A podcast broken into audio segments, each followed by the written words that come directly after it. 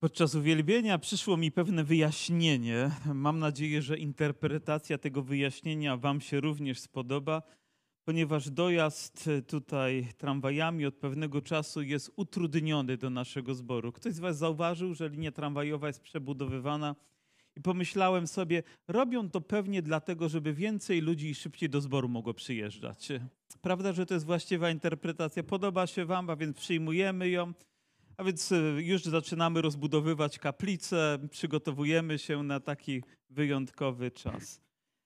Po raz kolejny mamy okazję powrócić do kazania na górze i myślę, że to jest jedno z tych kazań, do którego ciągle Kościół powinien powracać, przynajmniej raz w roku mieć taki okres, przyjąć, że jest studium biblijne, gdyż słowa, które, które tutaj padają, są tak cenne, tak głębokie i tak niezwykłe.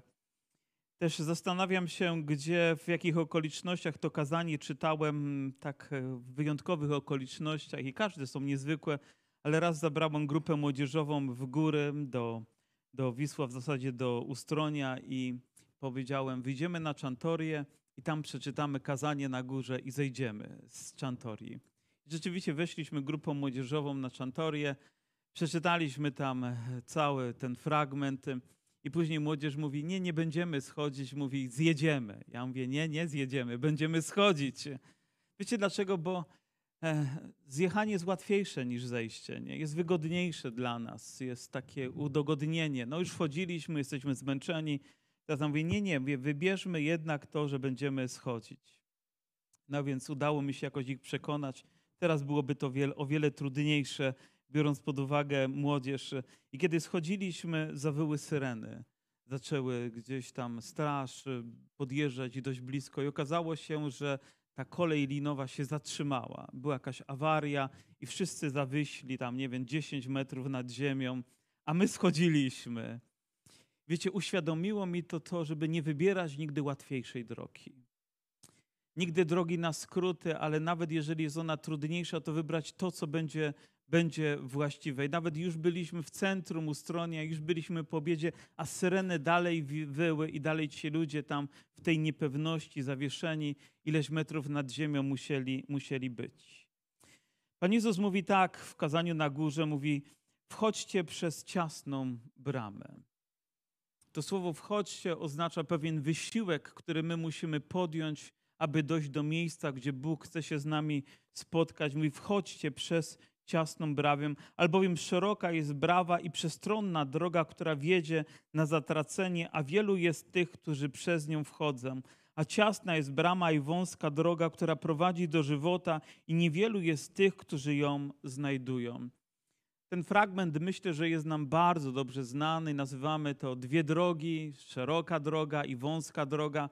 Ktoś kiedyś żartobliwie powiedział, że mm, że jak to jest, że na tej szerokiej drodze jest właśnie szeroka i wąska droga, bo to kwestia intensywności ruchu, że kwestia nasilenia ruchu, że przez ciasną bramę o wiele mniej osób, czy na wąskiej drodze o wiele mniej osób się pojawia niż na tej szerokiej. Wiecie między innymi dlaczego? Bo szeroka droga jest wygodniejsza i jest łatwiejsza. I wielu na nią wchodzi, szukając tego, co po prostu jest na wyciągnięcie ręki. Natomiast niewielu wybiera ciasną bramę, ponieważ wiedzą, że wiąże się ona z pewnym wysiłkiem, który jest związany z naszym, z naszym życiem. Poza tym chcę też zwrócić uwagę na to, że nie ma innej, trzeciej drogi. Są tylko dwie.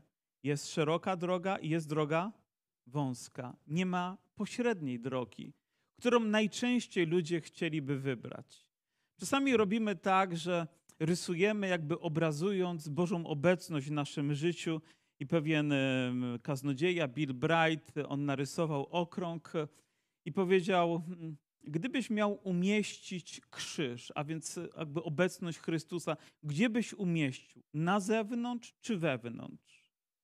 A więc to jasno obrazuje, gdzie Bóg jest obecny. Czy On jest na zewnątrz, czy jest wewnątrz nas. Wiecie, gdzie najczęściej ludzie rysowali? Na granicy. Tak pomiędzy, tak jakby jest okrąg i gdzieś na granicy, gdzieś nie jest ani na zewnątrz, ani wewnątrz. Wielu ludzi łudzi się, że jest jakaś trzecia droga, jakaś trzecia możliwość, którą nazywają czasami czyśćcem albo jakimś odkupieniem, gdzieś miejscem pośrednim, albo takim stanem zawieszenia w naszym życiu. Wiecie, nie mamy prawa, żeby tak myśleć, ponieważ Biblia nie daje nam takiej możliwości. Ona mówi, są dwie drogi. I dzisiaj każdy z nas znajduje się na jednej z nich. Albo na wąskiej, albo na szerokiej. Wiemy też, jaki kierunek mają te drogi. Jedna prowadzi do społeczności, do życia wiecznego, druga zaś prowadzi na, na zatracenie. Mówi, ciasna jest ta, która prowadzi do Boga, więc jest niewygodna, jest trudna. Poza tym również należy zwrócić uwagę, że Biblia mówi, wchodźcie na nią. Czyli to nie jest tak, że gdzieś sobie stajemy i automatycznie jesteśmy gdzieś kierowani, tylko ona wiąże się z pewnym trudem i wysiłkiem, który musimy podejmować, aby tą drogą, aby tą drogą podążać.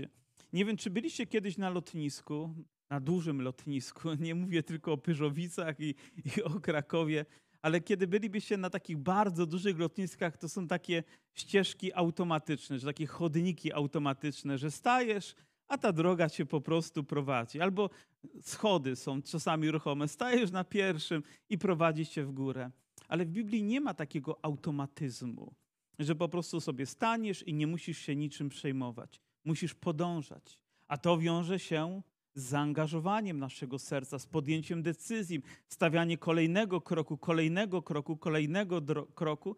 I również myślę, że tak powinniśmy rozumieć chrześcijaństwo, że ono jest drogą że nie jest tylko jedną decyzją, ale jest całym procesem. Jest tym, co się wiąże z zaangażowaniem nas każdego dnia. Mówi, wchodźcie przez ciasną bramę, albowiem szeroka jest brama, przestronna droga, która wiedzie na zatracenie. Tego słowa nie lubimy, ponieważ wiąże się z czymś okrutnym, z czymś strasznym. Jak to? Ludzie mają iść na zatracenie?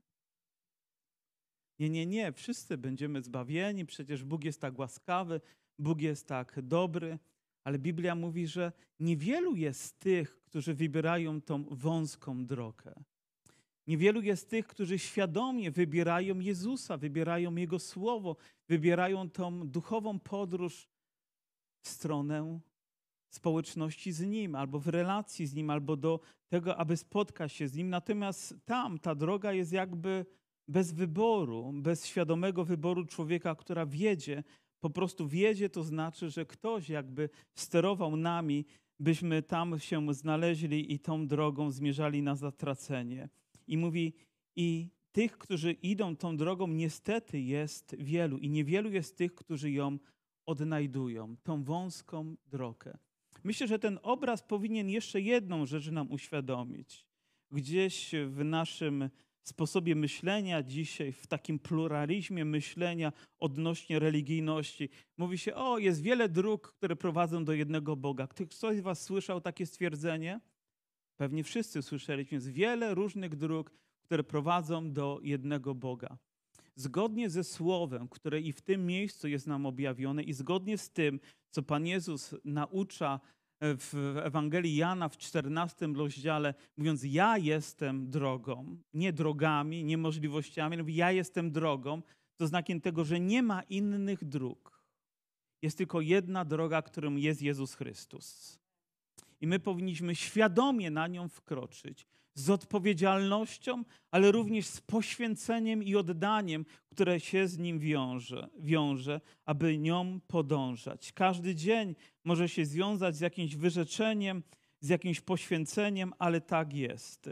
Ta droga za Panem Jezusem Chrystusem jest wąska, ale jest też niezwykła nie jest taką autostradą, highwayem, gdzie jeden za drugim, jedynie co widać to światła tego, który jest przed nami i ktoś, kto naciska na zderzak za nami. I tak jeden za drugim jadą, jadą, jadą, jadą, jadą, jadą.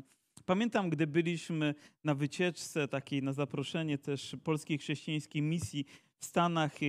Ja tak marzyłem przejechać przez Stany. Brad Wayne wtedy już on odszedł do Pana Mówi, nie, nie będziemy jechać trzy dni. A ja mówię, ale ja bym tak bardzo chciał jechać trzy dni przez Stany. Naprawdę jestem gotowy to zrobić. Nie, nie, mówi, pójdziemy na samolot, wyjdziemy przez wąską bramkę gdzieś tam na pokład samolotu i polecimy, omijając to wszystko.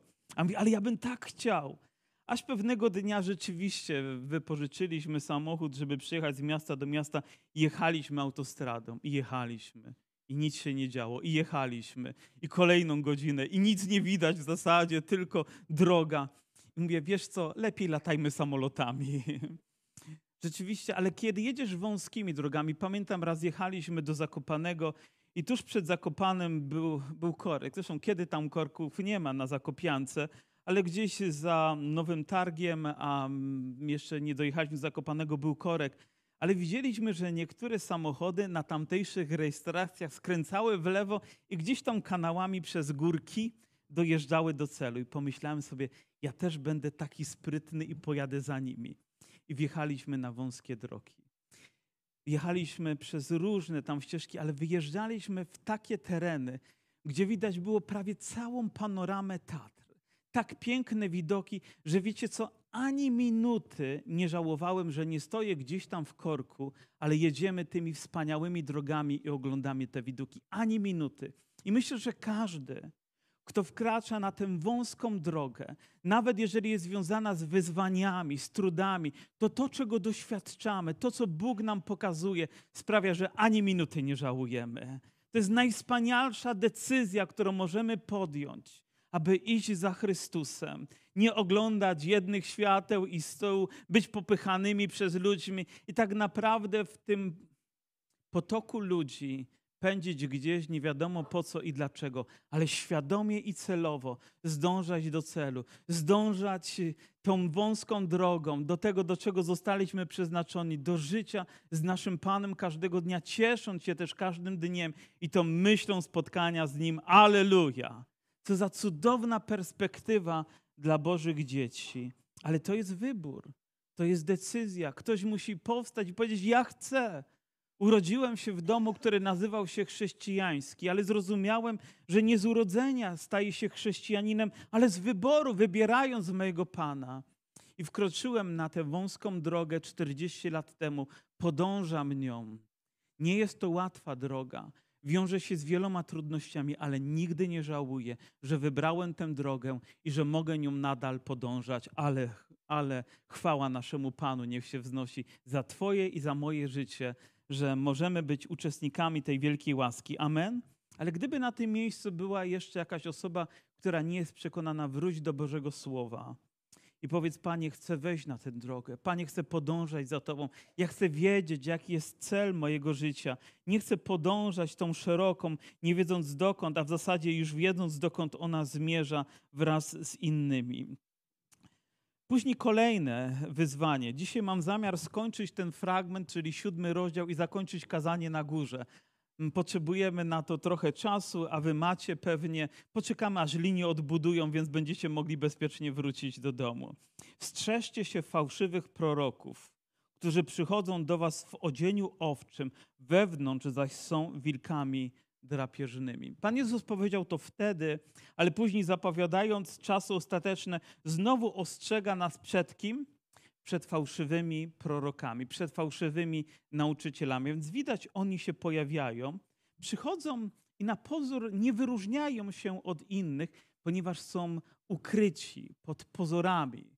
Przybierają maski pobożności, wkładają takie owcze odzienie, a więc wyglądają na pierwszy rzut oka bardzo zwyczajnie, ale wewnątrz kryje się czyste zło. Jak ich rozpoznać? Jak sprawić, że wyróżnić ich, że to są właśnie ci? Ktoś kiedyś powiedział, że to jest bardzo proste.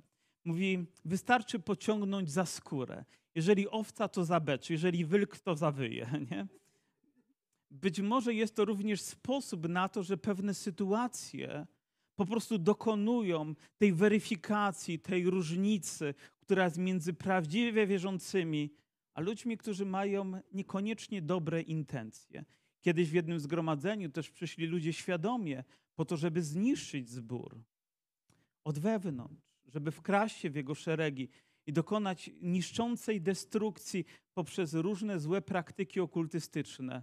Ale Duch Święty to objawił, ukazał to i mogli się z tym rozprawić. Nie mogli wytrzymać presji, która jest związana z działaniem Ducha Świętego w tym zgromadzeniu, a więc bardzo szybko zostało to zdemaskowane i chwała Panu za to, że tak się tak się dzieje. Ale nieraz rzeczy nie są tak łatwe i tak jednoznaczne. Jak widzimy, że pojawiają się, mają owcze odzienie, są jakiś czas i myślimy, że wszystko jest w porządku, ale wewnątrz czyha pewne zło. Są fałszywymi prorokami i pewnie nie od razu to ujawniają, ale z czasem. Jak ich rozpoznać? Biblia mówi, po ich owocach poznacie. Czyż zbierają winogrona z cierni albo z ostów figi? No nie, tak nie jest. Nie zbieramy tych dobrych owoców ze złych krzaków, które w zasadzie ze swojej natury są tymi, które są wynikiem konsekwencji grzechu, a te są świadomym też działaniem człowieka, żeby je zasadzić, pielęgnować i żeby wydawały owoc. Kiedyś pamiętam, szedłem jako dziecko i widziałem piękną czereśnię. Wiecie, były czereśnie, które były mm, e, już wtedy puste, znaczy drzewo było oskubane ze wszystkich owoców, a to było pełne mm, owocu. I pomyślałem sobie, jak to możliwe, że się ostało? Myślałem, że specjalnie dla mnie. Ja więc sięgnąłem ręką, żeby zerwać owoc, włożyłem do ust i jeszcze szybciej wyplułem niż włożyłem. Dlaczego? Ponieważ było tak gorzkie, bo to było dzikie drzewo, to było niezaszczepione, niepielęgnowane drzewo. Bowiem wyglądało pozornie, że miało tak dobry owoc, ale wystarczyło tylko tego doświadczenia, by pojawiło się na chwilę w naszych ustach i od razu było nie do zaakceptowania przez, przez, przez nasze smaki, a więc wy, wyplute. Więc musimy czegoś doświadczyć. Więc e, nie może złe drzewo wydawać dobrych owoców, i tak samo jest z życiem człowieka. Jeżeli z natury nie został przemieniony przez Ducha Świętego, to wcześniej czy później, powiem, owoc zaświadczy o jego życiu.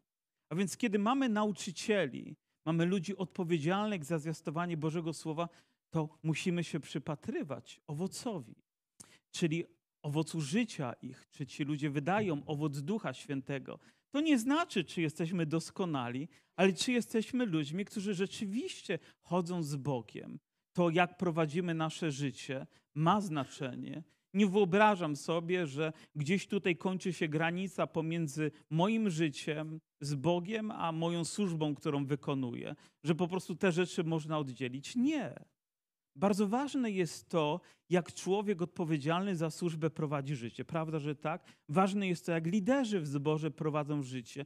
Nie może być tak, że jakiś lider żyje świadomie w grzechu, powiedzmy cudzołóstwa, ale dalej prowadzi służbę. Nie wyobrażam sobie, żeby lider, który prowadzi służbę, powiedzmy, wśród osób uzależnionych, był uzależnioną osobą, która upija się w domu żeby lider, który, nie wiem, odpowiedzialny jest za jakąś służbę, po prostu nie żył w relacji z Bogiem.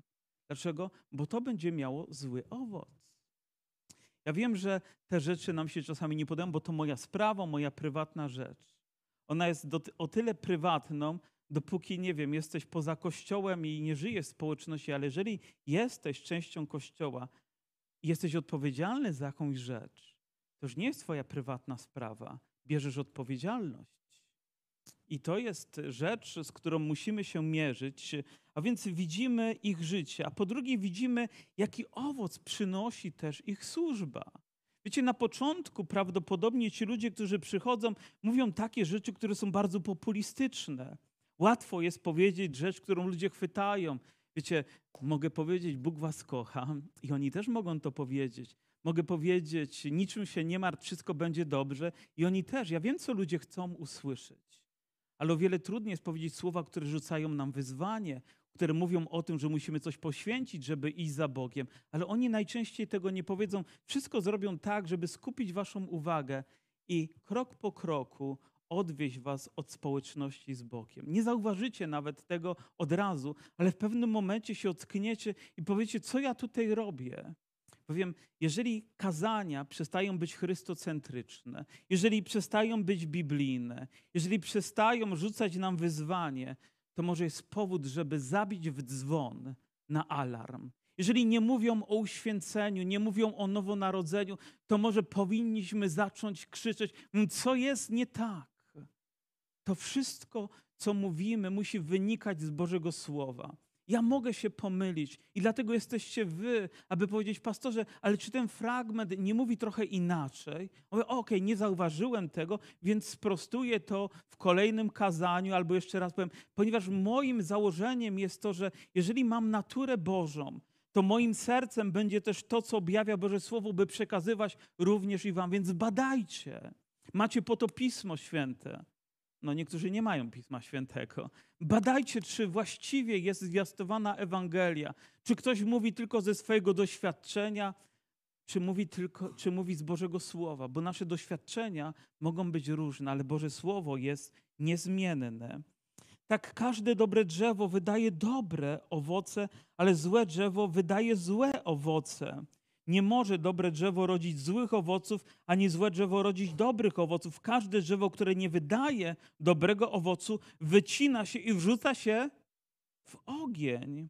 Tak więc po owocach poznacie ich. Mało tego, Biblia mówi o konsekwencjach, o radykalnym działaniu. Nawet Pan Jezus też w jednej z przypowieści mówi o drzewie, które było, ale nie wydawało owocu. Ale mówi, ale poczekajmy jeszcze rok, oburzmy je nawozem, może, może wyda owoc. Zobaczcie, że pragnieniem Boga jest to, aby widzieć, jak życie człowieka wierzącego rozkwita, jak kwiat zamienia się w owoc, jak owoc przynosi błogosławieństwo i to wielo, wielo, wielokrotne. I my powinniśmy być ludźmi, którzy nastawieni są, stworzeni są do tego przez Boga, aby wydawać ten owoc, który pochodzi od Ducha Świętego, który On generuje w naszym życiu, dlatego że jesteśmy Mu poddani, dlatego że to jest pragnieniem, potrzebą naszego życia. I myślę, że człowiek wierzący zawsze będzie miał te myśli, które będą takie chrystocentryczne i nacechowane tym, żeby czynić to, co przynosi Bogu chwałę, co służy Jego Kościołowi, co objawia Jego prawdę. Gdyby tak nie było, to gdzieś pogubiliśmy się w naszym życiu i musimy wrócić, a te wszystkie rzeczy inne trzeba odcinać i trzymać się od nich z daleka. Nie każdy Pan Jezus mówi dalej: Kto do mnie mówi, Panie, Panie, wejdzie do królestwa niebios. Lecz tylko ten, kto pełni wolę Ojca mojego, który jest w niebie. W owym dniu wielu mi powie: Panie, Panie, czyż nie prorokowaliśmy w imieniu Twoim i w imieniu Twoim nie wypędzaliśmy demonów i w imieniu Twoim nie czyniliśmy wielu cudów? A wtedy im powiem: Nigdy was nie zdałem, idźcie precz ode mnie, wy, którzy czynicie bezprawie. Słowa Pana Jezusa nie są łatwe. Pan Jezus tutaj rozdziela pomiędzy ludźmi, którzy mówią słowa tylko, a ludźmi, którzy żyją dla Niego. Mówi, wielu będzie takich, którzy będą mówić Panie, Panie, Panie, Panie. Oczywiście, że to jest piękne, tak się zwracać do Boga, ale Biblia mówi, jeżeli za tym nie idzie Twoje życie, to Twoje słowa nie mają większego znaczenia. Za tym musi iść życie. I wielu będzie takich, nawet nie mało, ale wielu będzie takich, być może niektórzy z nich to ci fałszywi prorocy, którzy pojawiają się i mało Biblia mówi, że nawet będą mówić, Panie, czy w Twoim imieniu nie wypędzaliśmy demonów? To może być trochę takie zastanawiające, jak ludzie, którzy nie mają w tym momencie nic wspólnego z Bogiem, kiedyś nawet takich rzeczy dokonywali. Bo Biblia mówi, że wypędzaliśmy, czyli oni powołują się na pewne rzeczy, które miały miejsce, ale jednak nie będzie to uznane w jakiś szczególny sposób przez Boga. Nie będzie zaliczone na konto ich życia, na, na to, że, że dokonywali takich rzeczy. Nawet mówią, Panie, czyż wielu cudów nie dokonywaliśmy? Popatrzcie teraz na chrześcijański świat, na to, co się dzieje, na rzeczy, które mają miejsce, być może nawet na dużych zgromadzeniach. Powiem, być może te słowa odnoszą się właśnie i do takich rzeczy, ale czy znacie życie tych ludzi? Czy znacie ich intencje, tych, którzy tego dokonują? Myślę, że żeby kogoś poznać, to trzeba być blisko, trzeba zobaczyć. My staliśmy się ludźmi, którzy gdzieś tylko patrzą w telewizor, widzą pewne pozory, ale nie wiemy, co jest po drugiej stronie sceny, nie wiemy, co się tam rozgrywa, nie wiemy, jak wygląda życie, nie wiemy, jakie jest źródło. Po prostu to, co jest, wystarczy, nam sztuka się odgrywa, rzeczy się dokonują, aleluja, idziemy do przodu. Ale Biblia tak nas nie uczy.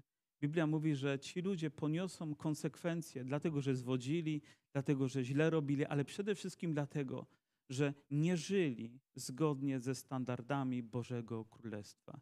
Biblia mówi, nie każdy, kto mi mówi Panie, Panie, ale każdy, kto żyje według słowa, które zostało nam objawione. Więc trzeba na nowo wziąć Biblię. Na nowo musi leżeć przy naszym łóżku. Na nowo, gdy się budzisz, musisz do niej sięgać, a później modlić się, Panie, chcę nie tylko usłyszeć te słowa, ale chcę je też wykonać. I wierzcie mi, że Bóg będzie bardzo mocno do Was przemawiać. Będzie odnosić się do tych sfer Waszego życia, które dzisiaj będą wymagały pewnej zmiany, Waszej postawy, nastawienia, będą wymagały innych słów, innych czynów. Bóg będzie to czynił. Wiecie, dzisiaj rano czytałem księgę Jeremiasza, która jest bardzo trudna. I oczywiście przeczytałem cały fragment, zmierzyłem się z nim i trzy słowa, które zapadły mi i zapamiętam je na długo. Gdy mówi do, Je do Jeremiasza, wiem, że przekazałem ci trudne słowa, ale mówi tak, nic nie ujmuj. Wiecie? Nic nie ujmuj. On wiedział, że gdy wszystko powie, to ludziom się nie spodoba, ale Bóg mówi, ale nic nie ujmuj. Bo nie mówisz to po to, żeby im się przypodobać, tylko po to, żeby przekazać moje słowo. Proszę, nic nie ujmuj z tego, co jest Bożym powołaniem dla ciebie, co jest Bożym słowem, co jest Bożym standardem. Nic. Tak jak to zostało przekazane, tak mamy przyjąć. W owym dniu wielu mi powie: Panie, Panie. I myślę, że rzeczywiście ten obraz będzie najbardziej dramatycznym obrazem, bo ludzie myśleli, nie oparli swojego słowa i za chwileczkę będziemy o tym mówić na mocnym fundamencie, tylko na pewnym mniemaniu, na pewnej swojej formie religijności. Oni myślą i są w błędzie do dnia dzisiejszego, aż zostaną skonfrontowani z Jezusem. Bóg nie tyle oczekuje od nas wielości słów, co po prostu naszego życia, które będzie pełne poświęcenia. Nie będziemy mówić, ile to trzeba pracy, żeby podnieść papierek, tylko trzeba podnieść ten papierek i go wyrzucić. I niektóre rzeczy po prostu muszą być wykonane ze względu na Pana. Mówi, wypędzaliśmy demony, czyniliśmy cudów, a Pan powie, że ich nie zna. I wtedy im powiemy, nigdy was, nigdy was nie znałem. Idźcie precz ode mnie, wy, którzy czynicie bezprawie. Każdy więc, kto słucha tych słów moich i wykonuje je, będzie przyrównany do męża mądrego, który zbudował dom swój na opoce. I spadł deszcz ulewny, i wezbrały rzeki, i powiały wiatry, i uderzyły na ów dom, ale on nie runął, gdyż był zbudowany na opoce. A każdy, kto słucha tych słów moich, lecz nie wykonuje je, przyrównany będzie do męża głupiego, który zbudował swój dom na piasku. I spadł lewny deszcz, i wezbrały rzeki, i powiały wiatry, i uderzyły na ów dom, i runął, a upadek jego był wielki. A gdy Jezus dokończył tych słów, zdumiewały się tłumy nad nauką Jego, albowiem uczył je jako moc mający, a nie jak ich uczeni w piśmie. I znowu pewna ilustracja. Myślę, że jest różnica pomiędzy domem zbudowanym gdzieś na skale, a domem gdzieś na palach na plaży. I życie to weryfikuje. Wystarczy trochę doświadczeń, trochę wiatru, wody, które uderzą, a Biblia mówi, a uderzą z całą pewnością. I myślę, że jeszcze uderzą mocniej niż nawet my się spodziewamy. I obyśmy byli na to przygotowani. Pamiętam, kiedy budowaliśmy ten budynek, to mieliśmy no, pewne zalecenia, ponieważ ten teren jest też terenem szkód górniczych. Ale w tamtych czasach, kiedy budowaliśmy, udało mi się do instytutu, który miał stwierdzić, że to są szkody górnicze i gdyby to stwierdzono, dostalibyśmy dopłatę do fundamentów, bo te szkody miały być zrekompensowane z tego funduszu. Ale oni już mówili, nie, nie ma tu żadnych szkód górniczych. To nic, że jeden budynek się pochyla, drugi prawie z fundamentów ześlizguje, ale tu szkód górniczych nie ma. Ale ja wiem swoje, że tu szkody górnicze są, ponieważ wychowywałem się w tym regionie, ponieważ w domu, nawet gdy byłem, widziałem, jak trzęsły się, trząsł się kredens, jak drzwiczki się otwierały, były tąpnięcia, widziałem, jak teren tu się usuwał. Więc kiedy zbroiliśmy fundamenty, to zrobiliśmy tak, jakby były bardzo duże szkody górnicze. Wiecie dlaczego? Bo chcieliśmy mieć pewność, że ten budynek się nie zawali. I ktoś przechodząc mówi, tu wy na tym fundamencie możecie trzy piętra postawić. Może kiedyś postawimy. Ale wiecie, chcemy mieć pewność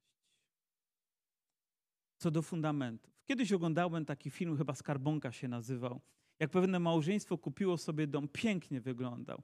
Naprawdę wszystko wyglądało idealnie, dopóki się nie wprowadzili, gdy go kupili, wszystko zaczęło się walić. Każda rzecz była pozorna, jakby z plasteliny zrobiona albo z jakiegoś taniego materiału. Wszystko schody, wszystko się zawaliło. Wezwali ekipę remontową, żeby skrócić tą historię i ta ekipa remontowa rozwaliła praktycznie cały dom, ale powiedziała jedno: Macie szczęście, że fundamenty były dobre. Wiecie, wszystko może się zawalić, oby fundament był mocny. A Biblia mówi, że błogosławiony jest ten, który właśnie buduje na tym mocnym fundamencie. Poza wszelką wątpliwością, gdy mówimy o skale, gdy mówimy o opoce, mówimy o czymś pewnym, to mówimy o tym, żeby budować na Bogu. Budować z naszym Panem, budować na tej opoce, którą On jest w naszym życiu. Amen. A kiedy tam zbudujemy nasz dom, zbudujemy nasze życie, zbudujemy nasze rodziny, zbudujemy społeczność, to uderzą wiatry. Nie ma wątpliwości, uderzą, czy nam się podoba. Wiecie, ja nie chciałbym, żeby jesienią wiały wiatry, ale wieją coraz mocniejsze, prawda? Coraz silniejsze. Nie chciałbym, żeby uderzyły jakieś nagłe, nie wiem, szkwały deszczu, ale one uderzą. I to, jak zbudowałem dom, będzie poprzez to zweryfikowane. Jeżeli zbudowałem na piasku, zostanie podmyty, fundamenty również zostaną podmyte i dom po prostu runie. I widzimy takie obrazy niemalże na co dzień w telewizji, że gdzieś jakieś osuwiska są, albo gdzieś przychodzi woda, bo ludzie nie powinni tam budować, albo grunt był zbyt grząski, po prostu ludzie budowali, nie zdając sobie sprawy, że będzie to zweryfikowane kiedyś. Zrobili to szybko, zrobili to tanio, zrobili to wygodnie, zrobili to bez zastanowienia, bo tak dyktuje nam życie, to przynajmniej te świeckie. Ale człowiek mądry szuka mocnego oparcia. Mój też był budowlańcem. I kiedyś pytałem go, mówię, jak trzeba głęboko kopać, żeby, żeby zrobić dobry fundament. Mówi, aż znajdziesz twarde. Wiecie, to było takie zwyczajne, wydaje się, powiedzenie przez starego budowlańca, a znajdziesz twarde. Aż do, dokopiesz się do czegoś, na czym będziesz mógł się oprzeć. Wiecie, ja wiem, odnalazłem taki fundament w moim życiu. I wiem, że on jest najpewniejszy. I wiem, że uderzą wiatry i przyjdzie deszcz. Wiem, że przyjdą nagle sytuacje, które przerosną mnie i staną się bardzo trudne, oby fundament był mocny. Oby moja relacja z Bogiem była taka niepodważalna, niekwestionowalna, żebym mógł być spokojny. Muszę wiedzieć, że mam mocny fundament, a nie ma lepszego, nie ma mocniejszego niż to, że Jezus Chrystus jest naszym Panem, że On jest Bogiem, że On jest Bogiem Kościoła Biblia mówi, że przyjdą prześladowania, przyjdą wieści wojenne, przyjdą kataklizmy, ale Kościół Jezusa Chrystusa, prawdziwy, żywy Kościół Jezusa Chrystusa przetrwa. Dlaczego? Bo jest zbudowany na mocnym fundamencie. I nawet gdyby całe bramy piekła się sprzysięgły, nie przemogą Kościoła. Dlaczego? Bo Pan tak postanowił. Więc ja wybieram każdego dnia z całą świadomością i odpowiedzialnością, że moim fundamentem jest Jezus. Nawet nie drugi człowiek, którego lubię, nawet nie przyjaciel, z którym mam dobre relacje, nawet nie tych, których tak bardzo kocham, ale ten, który jest najważniejszy, który jedynie jest Bogiem i Panem mojego życia. On jest pewnym fundamentem, na którym każdy z nas może zbudować swoje życie. Ludzie zdumiewali się, mówią: Nigdy nic jeszcze takiego nie słyszeliśmy, nigdy do nas nikt tak nie przemawiał. On mówi: Albowiem Uczył je jako moc mający, a nie jak uczeni w piśmie. My mówimy, że słowa mają moc. Te słowa, które wypowiedział Jezus, mają moc. Nasze rzeczywiście mogą kogoś dotknąć, mogą zbudować, mogą zachęcić, mogą pomóc, ale tylko Słowo Boże ma moc uczynić nasze życie nowym. Zbudować je we właściwy sposób, tak jak On chce. Ale dlaczego oni wypowiedzieli te słowa właśnie w ten sposób odnośnie Jezusa? Bo gdy słuchali Jego głosu, On pewnie różnił się od tych wszystkich uczonych, których wcześniej słuchali. Być może oni przybierali takie pozory tylko pobożności, ale w Jezusie widzieli autentyczność. Gdy słyszeli Jego głos, ich serce po prostu było poruszone. Jak być może tych dwóch, którzy szło również do Emaus, nie rozpoznali jeszcze Jezusa, ale słyszeli Jego głos i już przeżywali Go wewnątrz, już byli głęboko poruszeni. Może słyszeli oni wcześniej wielu innych mówców, ci ludzie, ale gdy teraz słyszeli Jezusa, wiedzieli, że ponad wszelką wątpliwość te słowa mają wyjątkową moc. I dzisiaj, gdy Ewangelia jest zwiastowana, Bóg również dotyka ludzi. Wiemy, że te słowa są skierowane do nas. Ale to, że miał moc, to nie znaczy, że one jeszcze wszystko zmienią, jeżeli oni ich nie przyjmą, jeżeli nie zaczną zgodnie z nimi żyć, jeżeli nie uczynią je fundamentem swojego życia, największą wartością, według której będą postępować. A gwarantuję Wam, że wszystko inne się zmieni, ale te słowa wciąż będą miały tę samą moc. I miały moc zmienić ich życie, przynieść błogosławieństwo, pozwolić im wkroczyć na tę wąską drogę, zbudować ich życie na mocnym fundamencie. Ci ludzie żyli w bardzo niepewnym świecie. Nawet nie wiedzieli, co za chwileczkę się wydarzy, gdy przyjdą Rzymianie i zrównają z ziemią ich świątynię i wiele złych rzeczy się wydarzy. Ale Kościół przetrwał. Wiecie dlaczego? Bo był zbudowany na opoce. Ale ludzie zwyciężyli dlatego, że wybrali wąską drogę i nią poszli. I gwarantuję Wam, i wiem to również w moim życiu, jeżeli to uczynię, to wiem, że te słowa wciąż będę miało moc. Moc zbawczą, moc uwolnienia, moc poprowadzenia mnie dalej. Oby zamieniły się też w standardy naszego życia, których po prostu dzisiaj potrzebujemy, gdy one giną na arenie tego świata, zmieniają się, te pierwotne wartości Boże, gdy wprowadzamy w nasze życie, zaczynają działać, poczynając od naszych serc, poczynając osobiście od naszego życia, a później, gdy przyjmujemy jako Kościół, nieważne co mówi świat, nieważne jakie są trendy, nieważne jaka jest moda, nieważne co inni mówią, ważne co powiedział Jezus. Jego nauka jest tym, co przynosi nam zbawienie, tym, co daje nam gwarancję bo deszcze i wiatry uderzą, silniejsze niż moglibyśmy się spodziewać. Uderzą. Ale ci, którzy zbudują swój dom na opoce, nie będą rozczarowani, nie będą zawiedzieni, nie będą bez ratunku, ponieważ ich opoką jest Jezus Chrystus. I również w Twoim życiu. Czasami burzą się nasze małżeństwa. Czasami lekarz mówi słowa, które są jak wyrok w naszym życiu. Czasami tracimy pracę, brakuje nam środków, o które się modlimy, żeby były. Czasami wieści ze świata są niepokojące. To jest jak deszcz, to są jak wichry, które uderzają, ale gdy stoisz na mocnym fundamencie, Biblia mówi: przetrwasz. Jeżeli tam w gabinecie lekarskim jesteś z Jezusem, przetrwasz. Jeżeli na sprawie sądowej jesteś z Jezusem, przetrwasz. W najtrudniejszych okolicznościach swojego życia zwyciężysz, bo masz fundament, bo masz słowa, które mają niezmiennie moc w Twoim życiu, bo masz Pana, który Cię nigdy nie zostawi. Zawsze się o Ciebie zatroszczy. Proszę, wybierz to dzisiaj z całą świadomością i odpowiedzialnością swojego życia. I wiesz co, jeszcze nie zapomnij żyć tymi słowami. Nie zapomnij je wdrażać w życie. Nie zapomnij mówić przepraszam, proszę wybacz, albo inne te słowa, do których Jezus nas zachęca również i, w wcześniejszych fragmentach. Powrócimy do, jednego, do jednej z tych fragmentów skazania na górze i rozbierzemy być może na mniejsze fragmenty modlitwę pańską, która mówi Ojcze nasz. Będziemy zajmować się każdym słowem, każdym aspektem i to będzie kolejny cykl, ale dzisiaj pamiętajcie, nie ma trzech, czterech, i więcej dróg. Są tylko dwie, a ja wybieram jedną. Nie na piasku, ale na mocnym fundamencie budujemy nasze życie, wiedząc, że Jezus jest naszym Panem. Amen?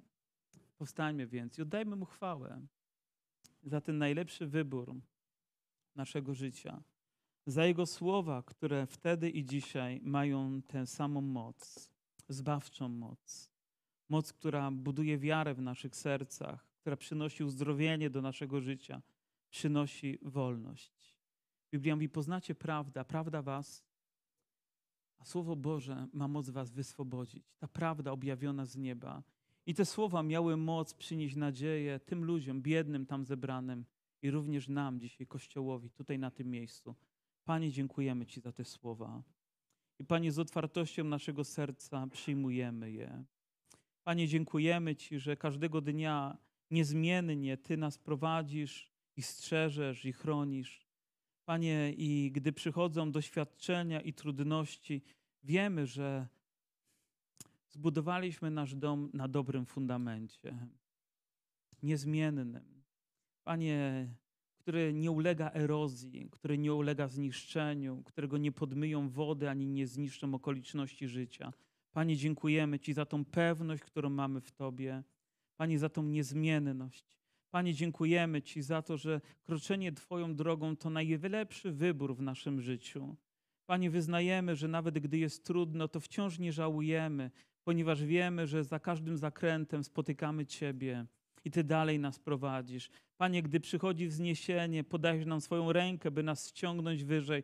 Panie, gdy przychodzą jakieś sytuacje, wiemy, że nie ślepy los nami rządzi, ale Ty ze swoją wolą i ze swoją chwałą, Panie, objawiasz się. Dziękujemy Ci, Panie, że i dzisiaj Kościół w Dąbrowie Górniczej może tego doświadczać, moja siostra i mój brat.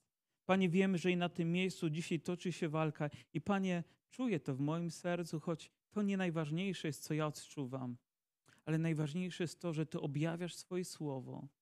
Panie, że gdzieś tutaj toczy się walka w sercu i w życiu mojej siostry, mojego brata.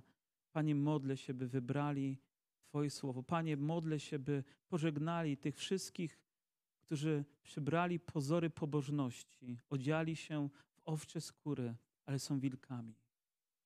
Panie, by powiedzieli im do widzenia. Panie, modlę się, byśmy mieli odwagę rozstać się z tym wszystkim, co jest tylko pozorem chrześcijaństwa, ale nie jest prawdą objawioną z nieba. Panie, wybrali wąską drogę i kroczyli nią, Panie, niezmiennie. Panie, modlę się o to, byśmy mieli odwagę podejmować nawet najtrudniejsze wyzwania, które są zgodne z Twoim słowem. Panie, by za tym poszło całe nasze poświęcenie, a Ty pobłogosławisz to i powiesz: Błogosławieni jesteście. Błogosławieni jesteście. Panie, chcę, by te słowa odnosiły się dzisiaj do serca mojej siostry, mojego brata i Panie, przynosiły Tobie wszelką chwałę. Panie, byśmy wychodząc z tego miejsca wiedzieli, że błogosławieni jesteśmy, bo wybraliśmy Ciebie i trwamy w Tobie i będziemy Tobie wierni. Panie, nadciągają burze. Panie, widzimy na horyzoncie być może jeden obłok, ale za chwilę może się pojawić huragan. Panie, modlimy się o to, byśmy byli wciąż niezmiennie na tym fundamencie, którym Ty jesteś, a wtedy nie zawiedziemy się teraz i na wieki wieków, Panie. Amen. Amen. Amen. Chwała naszemu Panu.